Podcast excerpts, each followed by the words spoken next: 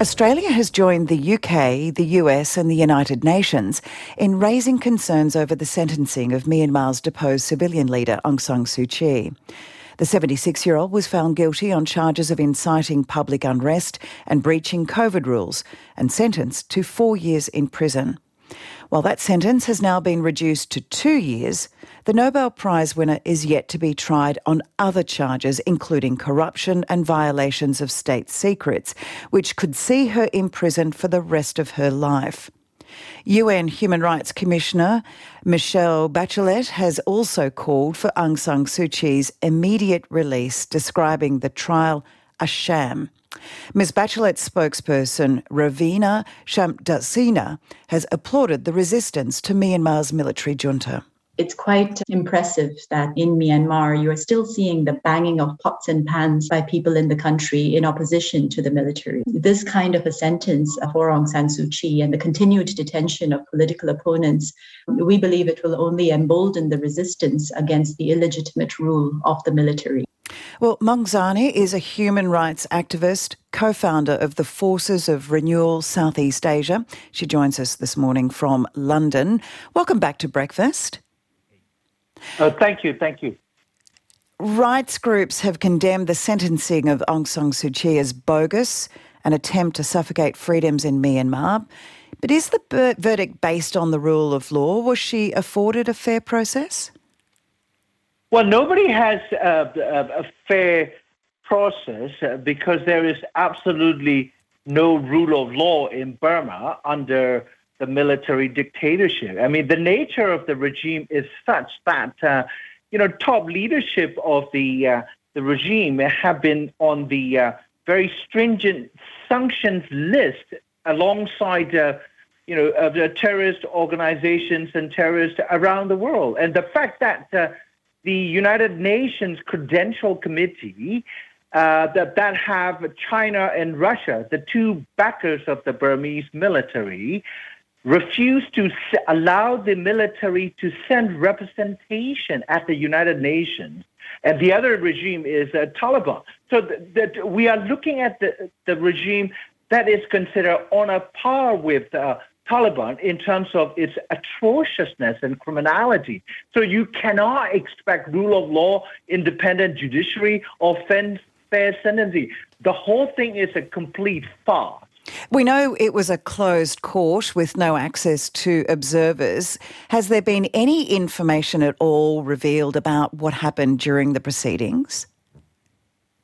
Well, the information is really patchy, yeah. And I, I would, uh, you know, move away from treating the proceedings uh, at face value. You know, like uh, the, the, military uses the uh, normal legalistic terminology, verdict, and you know, the evidence and all, all that. But the the fact that you know uh, that she is facing, you know, about a hundred years.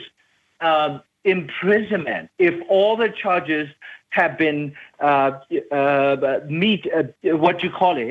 Eh? If she had been found to be guilty by the military leadership, you know that this is extremely ridiculous. Uh, I, am not saying Aung San Suu Kyi is an innocent politician. You know, uh, she was complicit in the genocide, uh, particularly denying and defending genocide at the International Court of Justice, uh, you know, alongside the Burmese military.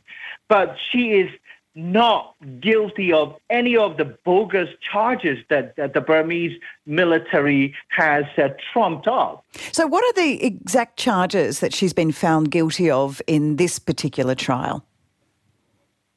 Well, I think that there are at least a half a dozen. And, you know, the most ridiculous one is that her security details uh, were found to have uh, unlicensed walkie-talkies yeah, that, uh, uh, that, that were imported from outside uh, without authorization.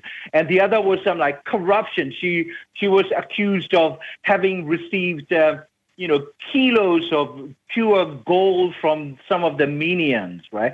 Uh, also, she was uh, uh, accused of violating the COVID restriction because she went to a campaign event.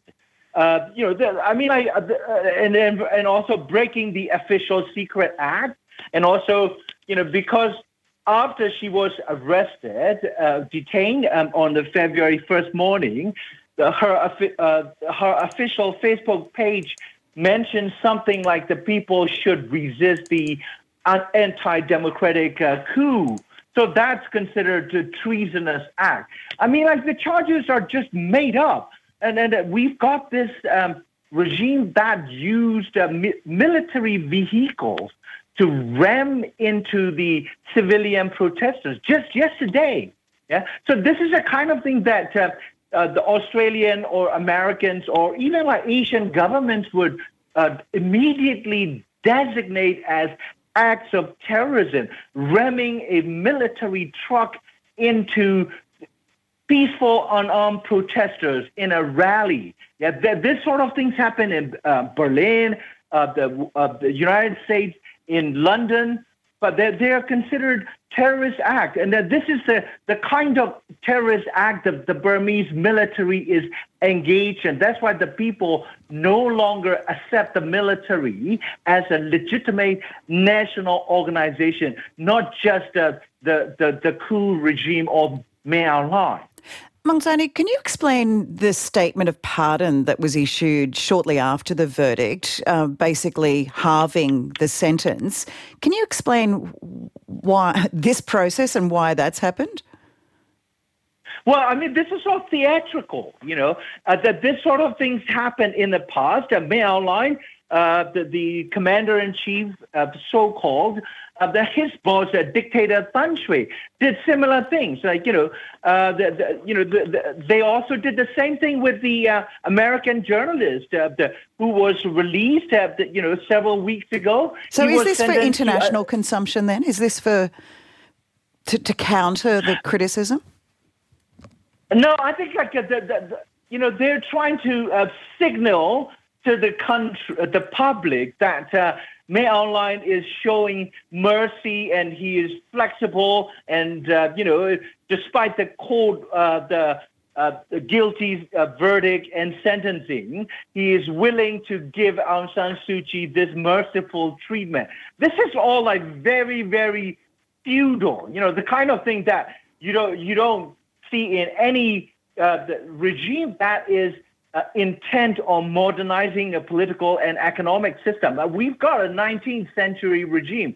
Uh, you know, like if you look at the Burmese history, this, uh, you know, it's dotted with this kind of, you know, feudalistic and Neanderthal uh, acts. merciful. You know, it's like a God the merciful. I mean, like. Could, could I ask about uh, the ramifications of, of this verdict for, for others? I mean, there's been something like up to 10,600 people arrested by the junta since February, February, including Sean Turnell, the Australian economist. He was a former advisor yes, I know to Sean as well. Yes. Yeah. So we, we don't know anything about his whereabouts or safety. Are there implications in this verdict for people like Sean?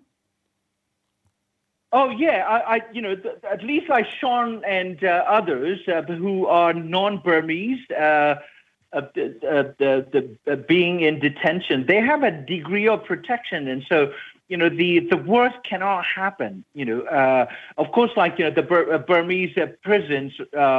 are not exactly five star hotels. No, so but, but should the Australian the, government be doing something to more to secure his release here? Oh, absolutely, absolutely. Look, look what the United States has done. You know, uh, the you know the, the, the State Department denied that it had any hand in the release of uh, uh, the, uh, the American journalist. Uh, the, you know, Bill Richardson, the uh, the former UN representative to, from the United States, did that on humanitarian ground. But Australia is like you know extremely, extremely inactive uh, when it comes to supporting democratization or like you know even securing the freedom of an Australian academic that uh, had done nothing wrong. Uh, you know, I think that Australia uh, should join not uh, you know U.S. and U.K. and others, not simply to issue statements of condemnation, which the military do not uh, really give a damn, excuse my language. Uh, the, the Australia has serious economic and even military ties with the Burmese regime. And Australia should activate Global Magnitsky Act uh, that is designed to uh, hold to account uh, perpetrators of major international crimes. And we are dealing with the regime that is found to have committed a textbook example of genocide against the Rohingya, and that is committing crimes against humanities against unarmed civilians as well as armed resistance groups. And Australia should be stepping up to the plate. Maung thank you for your time this morning. Thank you very much. Very passionately put. Maung Zarni is a human rights activist and founder of the Free Burma Coalition.